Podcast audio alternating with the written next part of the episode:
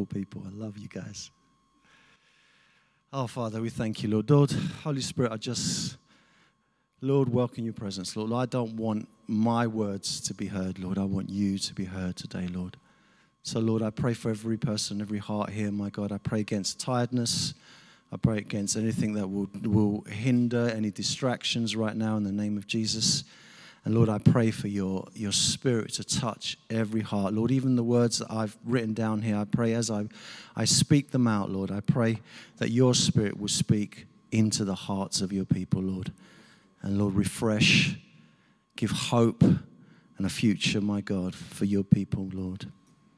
In Jesus' name, amen. I will put my glasses on. When you get to my age, 27, your eyesight starts going. it's hot in here, yeah? I'm in the light, am I? Oh no.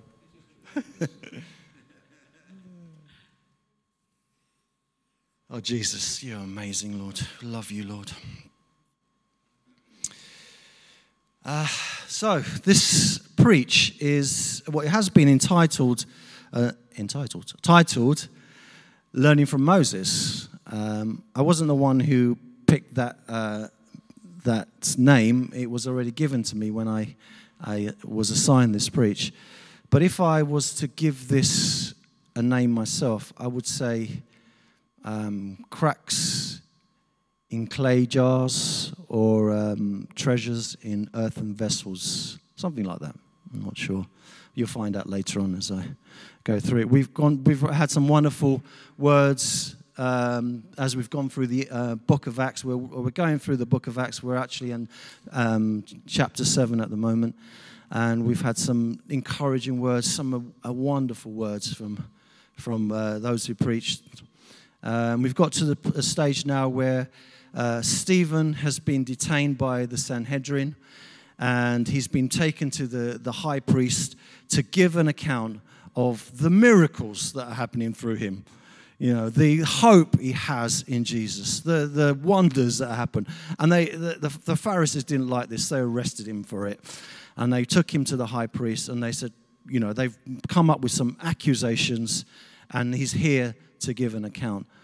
Now, Stephen starts a kind of monologue. And he goes on about historical things, and he speaks. Uh, he starts speaking about Abraham through Isaac and Jacob, um, then the twelve sons of Israel, and then he, he he gets to a point at this point when he starts to talk about Moses, um, and he he he talks about the burning bush and how Moses met Jesus, uh, met the God in the, at the burning bush. Actually, it was Jesus, but I don't want to even go there tonight. where uh, God changes Moses uh, uh, and charges him with the, with the daunting task of going to Pharaoh and commanding him to let my people go. So we start uh, our reading from Acts 7 35 to 39.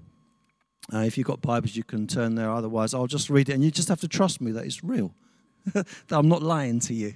This is what was written.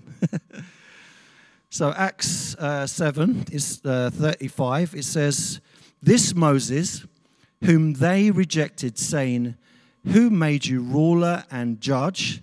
This man God sent as both ruler and redeemer by the hand of the angel who appeared to him in the bush. This man led them out, performing wonders and signs in Egypt and in the Red Sea and in uh, the wilderness for 40 years. This Moses, who said to the Israelites, God will raise up for you a prophet like me from your brothers. This is the one who was in the congregation in the wilderness with the angel who spoke to him at Mount Sinai and with our fathers. He received living oracles uh, uh, to give to us. Our fathers refused to obey him, but thrust him aside, and in their hearts they turned to Egypt. They turned back to Egypt, where they were slaves, where they were, where they were uh, being mistreated. They rejected Moses and they turned back to Egypt. See, Moses listened to God. He believed God. He believed God was faithful. He believed, I better keep my glasses down, I won't see my notes. he believed God was faithful and would do everything that God, that God, he, that everything that God said he would do. He believed him who was faithful. And he prophesied the coming of the Messiah. If you read Moses, if you read the book of Moses and you read the prophets, you will see Messiah in there. You will see Jesus in those, that book. Uh, and in Deuteronomy, is part of, part of what Moses wrote. 18, he says, The Lord your God will raise up for you a prophet like me from among your people. Uh, you must listen to him, it says. And then when Jesus was confronted, after Jesus came, this one that Moses prophesied would come, and he was confronted by the Pharisees, Jesus said to them, You diligently study the scriptures because you think by them you have eternal life. But these are the same strictures that speak of me, and yet you fail to come to me to have life, that I may give you life. They were studying this, they were studying the book of Moses.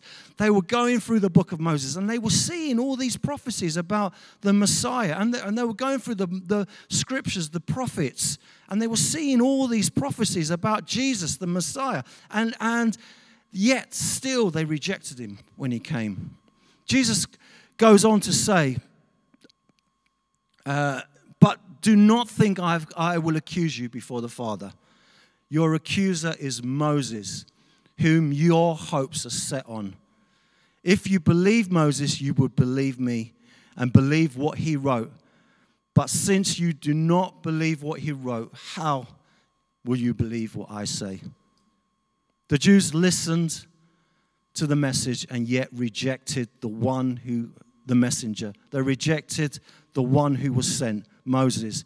And then when the Messiah came, the one that, that the, the Jews, that, um, sorry, the Moses had prophesied about, they went on and rejected him as well. And in the, and like I said, in the, in the gospel, in the, the Old Testament, there are glimpses of the Messiah that Jesus is the Son of God, that Jesus is the Messiah, that he was to come and fulfill the law and the prophets, and he would die on the cross. It's in there that he would die for our sins, that he would raise from the dead. It's in the, the law and the prophets, and it was in there. It's what, what Moses preached. And I can't understand, I don't know about you, but the miracles that happened when Moses led the people out the, the miracles that happened in Egypt, the, the, the, the plagues that God used Moses to, to, to uh, uh, um, bring upon the Israelites, the, the parting of the Red Sea, the, the angel of death that, that killed the firstborn on every single one, including cattle. And yet, those who were under the blood were saved. Those who had the blood on the doorposts and lintels were saved. They saw that, and that's the blood of Christ, and that's the picture of the blood of Christ. That when you are under the blood, when you're under that, God saves you, God protects you. And yet, after they're seeing that, after they see the Red Sea parting, and they walk on dry ground, after they see the, the, the, the cloud of, or, or by, by day following them and leading them, and the fire, pillar of fire by night leading them. They still rejected the message. They still reject. I can't understand it. And in doing so, they reject the Messiah. Moses' face, when he met with, with God, it shone the glory of God shone out of him. So when he came out of the presence of God after meeting with him, his face was alight. And, and the, the Israelites will beg him to cover his face because they were so afraid of the glory. They were so afraid of the glory of God on Moses that they begged him, please cover your face. We don't want to see it. And they hid from the glory of God. And in doing so, they hid from God. Paul says in uh, 2 Corinthians, Therefore, since we have such a hope, we are very bold. We are not like Moses, who would put a veil, like I just said, over his friend's face to prevent the, uh, the Israelites from seeing what was passing away, what was fading. But their minds were made dull. And for, for this day, from, for this day, this, the veil still remains when the old covenant is read. It has not been removed because only in Christ is it taken away. Only in Jesus can this veil be taken away.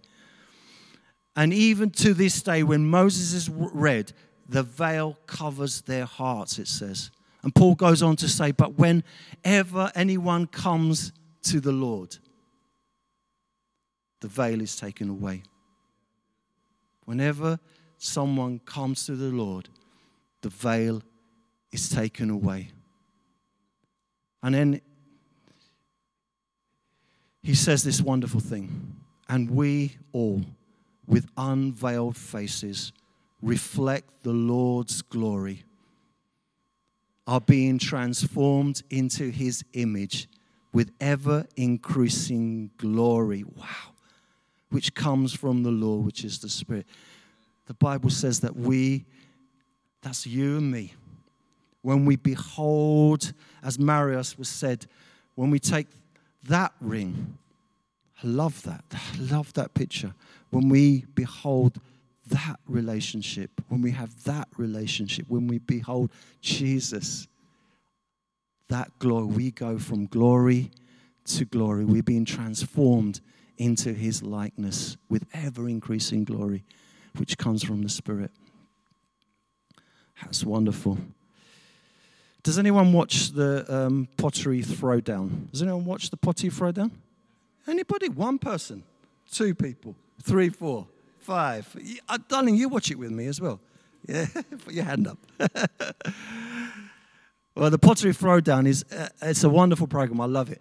What it is, they, they, they're groups of uh, uh, uh, um, contestants. They all do pottery, and they and one person is eliminated every week. But they have these these tasks that they do, and it's all different every week. Now, this week, I don't know if you, anyone saw it, this episode, um, the potters were uh, tasked with the task of, of creating a lampshade. Yeah, and they took, they took um, black clay and white porcelain. And out of these white, black and white porcelain, they had to create a lampshade. Okay? And one such guy, one of the potters, he took the porcelain and he rolled it out really, really thin and he chose, he thought, I'm going to make a blanket out of it to make it look like a blanket. So he, he, he pushed the clay and made it into the shape of a blanket, but really thing was really delicate. And then they, they, they put all the things in the kiln. And when it came out of the kiln, this blanket shape uh, was full of cracks. It cracked. It was flaws everywhere because it was so thin. It just, it just wasn't uh, strong enough. And if you know anything about the pottery throwdown. That cracks are no, no. if you come with a, a, a, jar and it's got cracks in it and you put water in it, it's going to spill out. But yeah, so they're like, you know, if you've watched that program, you'll know they hate that when there's cracks on, on your, your pottery. But yet, what happened? Something really amazing. And, that, and it spoke to me while I, while I watched this. They put this, this lamp that he created under the light and turned the light on. And then the cracks illuminated. Out of the cracks of this porcelain came this wonderful light. And it was beautiful. It, ma- it actually made the lampstand just burst. It was wonderful. And the judges loved it. They would normally say, no cracks, no, no, no. But here they just went, wow, this is amazing. They loved, they loved the flaws. They loved how the light shone out of the flaws. Paul says in 2 Corinthians 4, we have this treasure in clay jars, in clay jars, to show that this surpassing power belongs to God and not to us. We're not perfect, guys. I'm not perfect. We're full of cracks, we're full of flaws. Our lives are, are, are, are not perfect. And anyone who tells you they're, they're perfect, I'm fine, there's nothing wrong with me, is, is, not, is not telling you the truth. They're not showing you the cracks of their lives. But when we allow God, His light, His Spirit in us to shine out of us, out of those cracks, it's beautiful because, because they see, people see the Spirit of God in you, even through your cracks of your life. And God uses you, even though you've got cracks in your life.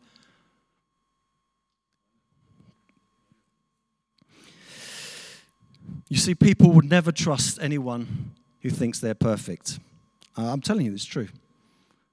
People just don't believe someone who's, who's squeaky clean. They don't believe it because they know what they're like. So, therefore, they, they, they're not going to believe that you're just perfect.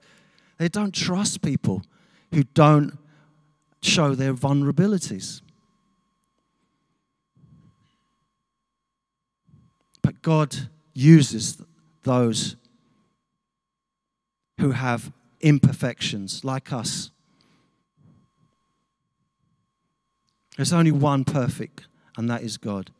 But Jesus shining through the cracks of our lives, and, and we see Him. They see Him in us, and people are drawn to that. That's why God chooses the lonely and the weak. In Paul, uh, Paul says in Corinthians, I, I, there's a lot of Corinthians in this, this preaching today. Paul says in Corinthians, but God chose the foolish things of the world to shame the wise. God chose the weak things of the world to shame the strong. God chose what is low and despised in the world, the things that are not, to bring to nothing the things that are. He chose you and he chose me. Jesus chose the rough fisherman. He chose the despised tax collectors. He chose fisher, uh, fishermen. He chose mud covered uh, hands of the farmers. He chose, he chose uh, th- those who were regarded as, as of no importance by the world to put to shame those who regarded themselves as important. He chooses me and he chooses you. Moses, the one we're talking about in this story, the great lawgiver, probably had a, de- a, a speech defect. He, he argued with God when he was chosen. And he says in Exodus 4 Oh Lord, I am not eloquent, either in the past since you spoke to, or since you spoke to your servant. I am slow of speech and of tongue. He argued with God. He pleaded with God. He said, uh, Exodus 6, he says, I, am I'm, I'm of uncircumcised lips. How would Pharaoh listen to me? How would Pharaoh listen to me? Who am I to go to this great Pharaoh? and tell him, Let my people go. The, the identity of, of Pharaoh in the, in the Moses stories has been much debated, but uh, scholar, many scholars are inclined to believe that this is Ramesses II. I'm not sure that's true, but Ramesses II, or Ramesses the Great, as, as, as he was sometimes called, is often regarded as the greatest and most celebrated and most powerful pharaoh of the new kingdom. Uh, and the kingdom itself is, is probably the most powerful of the ancient, ancient Egypt. He was widely considered as ancient, um, ancient Egypt's most successful warrior pharaoh, conducting no fewer than 15 military campaigns. Imagine that. And every one resulting in victory, except one. this Moses, the one we're talking about, this is the one Moses had to confront. And come to him and say, Let my people go. Imagine that. Before this, Moses ran away in fear. He hid. He was afraid because he, th- he thought once Pharaoh finds out that, uh, that he killed an Egyptian, you know, Moses killed an Egyptian. Does everyone know that? Yeah. So Moses killed an Egyptian. He was afraid that he would be exposed and then that Pharaoh would have him put to death. I mean, he w- was already outed by one of his own, own people. When he said, uh, one of the Israelites said to him, Are you going to kill me also, like you did the other Egyptian yesterday? Moses ran away in fear and he disappeared for 40 years. 40 years before he met God at the burning bush. It was 40 years before it, God brought him back. You know, I used to be a carpenter. Does everyone know I was a carpenter? Yeah. Before I was a game designer. But I, that was many years ago. Working with my hands to make a living. I was covered in dust, sawdust, for most of, uh, of, the, of my working days. Uh, and my pockets and boots also had. I would come home and, and, and dust would be falling out of my pocket, boots when I took them off. I had cuts and bruises on my hands where I even slipped with a saw or banged myself with a hammer and sometimes even a knife. I have the scars, I can prove it to you. You know, I, I was a good carpenter, so don't think that. uh, but God chose me to, and, he, and he chooses to use me. I remember driving home one day, coming home from a, a job in, in the east end of London, somewhere near Bow. Uh, and I was tired, I was dusty, I was hungry, uh, jeans cut, ripped at the, at the knees, not intentionally. I, I didn't buy them like that. I know you can buy them nowadays, but in those days, they, they came with the, the territory. I was hungry. I couldn't wait to get home to get myself a, a, a, something to eat. But then I thought, I'm just going to stop at the nearest newsagent, grab myself a drink, grab myself a bar of chocolate just to tide me over. So the first newsagent I saw, I, I thought, right, this is it. I'm going to pull over. And I started to pull over. And the Spirit of God in me, because I was a believer at that time, just went, no no. You know the kind of feeling when you get that, oh, feel it in your, in your stomach, and it's like, no, don't do it. Don't do it. And that's what the Spirit was saying to me. So I thought, okay, I'm going to drive. I'll, I'll, find the next news agent. Okay, Lord, I won't stop here. So I carried on going. And I thought, I saw another one coming up. And I thought, oh, this is the one. I'm going to stop here. So I'm getting excited now. I'm going to get my chocolate. I'm going to get my, my drink. And as I come to approach the news agents, I go to pull over. And again, the Spirit of God in me went, No, not here. And I went, Oh, God, okay. So I drive past the newsagents. My, my tummy was rumbling. I was dreaming of the chocolate. I was looking back in my rear view mirror as, as, the, as the newsagent disappeared and my chocolate drink disappeared with it. And, and I thought, oh, Lord. And at this point, I was, I was thinking, God's trying to say or tell me something here. And it's not because uh, you know, I put on too much weight. Uh, so, I start, so I started to, I thought, uh, uh, before I get to the next one, I'm going to ask the Holy Spirit, you know, what's going on. So I, I actually saw one coming up and I thought, oh, brilliant, this is the next one. And I said, Jesus, Holy Spirit, this one?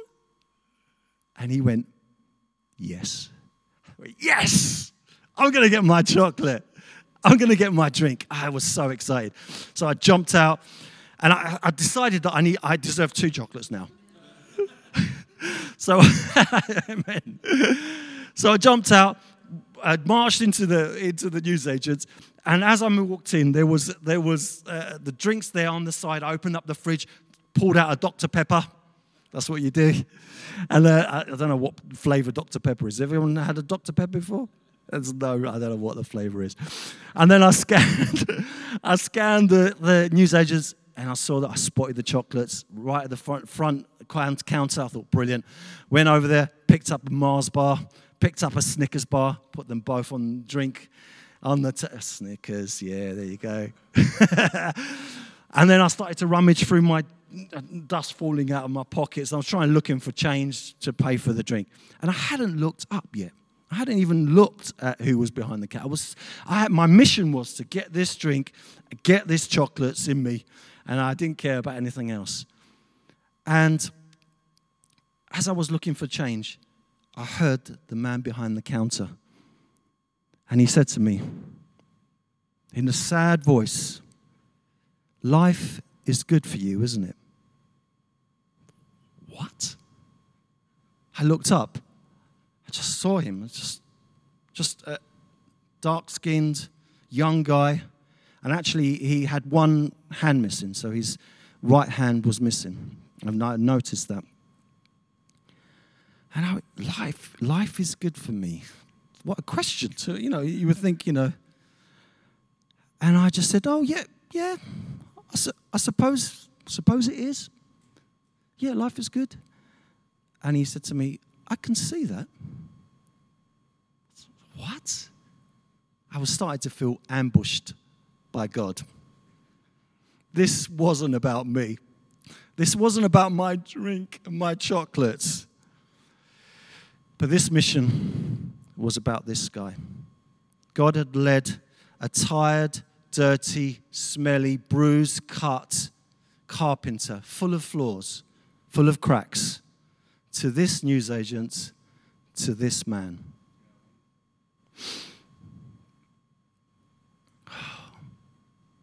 And on top of all that,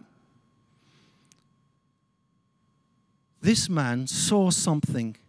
He saw beyond the dirt. He, see, he saw beyond the cracks.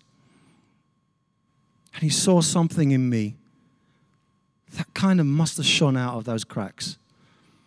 Because for as far as he knew, this dust covered carpenter, for this dust covered carpenter, life was good. He sensed something. And it was at this point, I was no longer thinking of my belly. I was desperately trying to figure out what the Holy Spirit wanted to do with this man. So I started to probe. And I was desperately searching. So I, I said to him, Do you believe in God? And he said, um, Yeah, I, I'm a Muslim. And he just kind of shrugged his shoulders like that. And it's at this point that I heard the Holy Spirit ask a question. I heard the words come out of my mouth as if I didn't speak them, but something in me was speaking them. And the Holy Spirit said, Ask this man, what has your God ever done for you? He went quiet. He hung his head and didn't say anything. He just stood there in silence, looking at, actually looking at the floor. And then finally, he lifted his head, looked me in the eyes, sadness in his eyes, and he said, Absolutely nothing. Wow. Let me tell you what my God has done for me. I said, and I told him about the goodness of God the Father who sent his one and only Son into the world to rescue his sons and his daughters. I told him that God had laid upon him the punishment of us all, that we were bound like slaves, slaves to sin, and the punishment that should have been ours, he laid upon Jesus.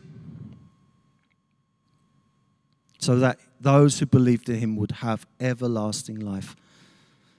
I told him that Jesus didn't stay in the grave, he rose from the dead because death could not hold him. It was impossible for death to hold this Jesus.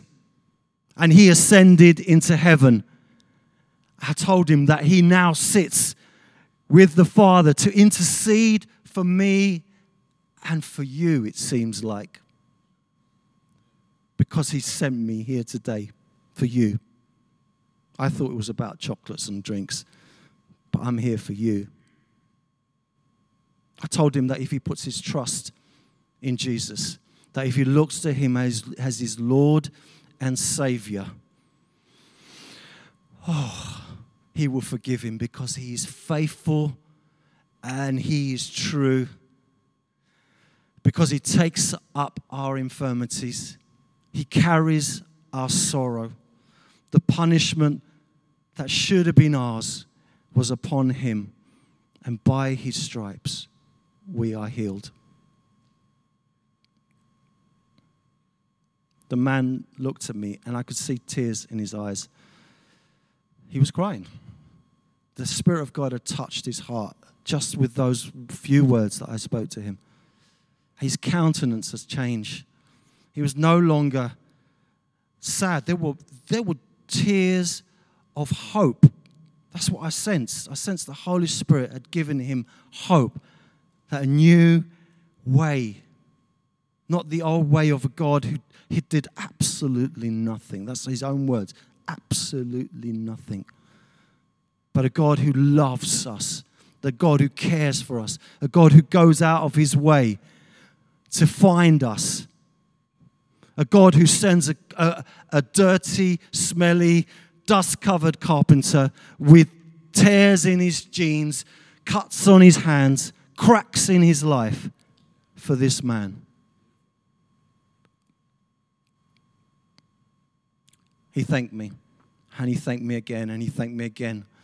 And as I took my drink, I did pay for them, by the way, took my drink and chocolate, walked out of the shop. He was thanking me even as I was walking out of the shop the joy of the Lord was, was on me then. I walked out and I just felt this presence of God over me. I was no longer hungry. I jumped into the van, I threw the chocolate and the, the, the drinks aside, the drink and the chocolates aside on the seat. And I just went and praised God all the way home. I was so thankful that God had chosen me and humble, I was so humbled that He sent me to this, this man. I could sense the Holy Spirit on me as I, I left. I was so, so pleased that God had used me. I don't know what happened to this man after, but I, I believe that God had a purpose and a plan for his life. I believe that God has a purpose and a plan for your lives. It's not the cracks in our clay that define us. It's the Spirit of God that shines out through those cracks that people can see. God wants to use you, even as you are flawed. We're all flawed. We all have cracks. We all have bad days. God wants to use you. God wants to call you. If you've never heard the message of hope before, God is calling you tonight into his kingdom. He loves you so much. He loves you so much. Jesus, thank you. Let's pray.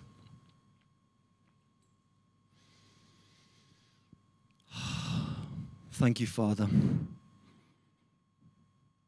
Thank you, Lord, that it's not the cracks in our lives that define us. It makes us who, who we are, Lord is that you choose to use us, earthen vessels, my God, clay jars with cracks, my God, for your glory, Lord. Thank you, Father, that you chose us, that you predestined us, that you wanted us to be go from glory to be like your son and go from glory to glory, Lord. Thank you, Lord, that your Holy Spirit is in us, my God. And then people are drawn to that, my God. Lord, we ask, my God, that you use us, my God, for your, your kingdom, my God. We ask, my God, that you, Lord, give us opportunities and divine appointments, my God, that you will lead us to those of your sons and daughters who are lost, my God, who are, are wandering in this world, wondering why God doesn't hear them, wondering why God doesn't love them. But you do, Father. Lord, give us divine opportunities, divine appointments. We are open to you, my God. And we ask, my God, that you use us for your shine. Use us for your glory, Lord. Shine out of the cracks of our lives, my God. Amen.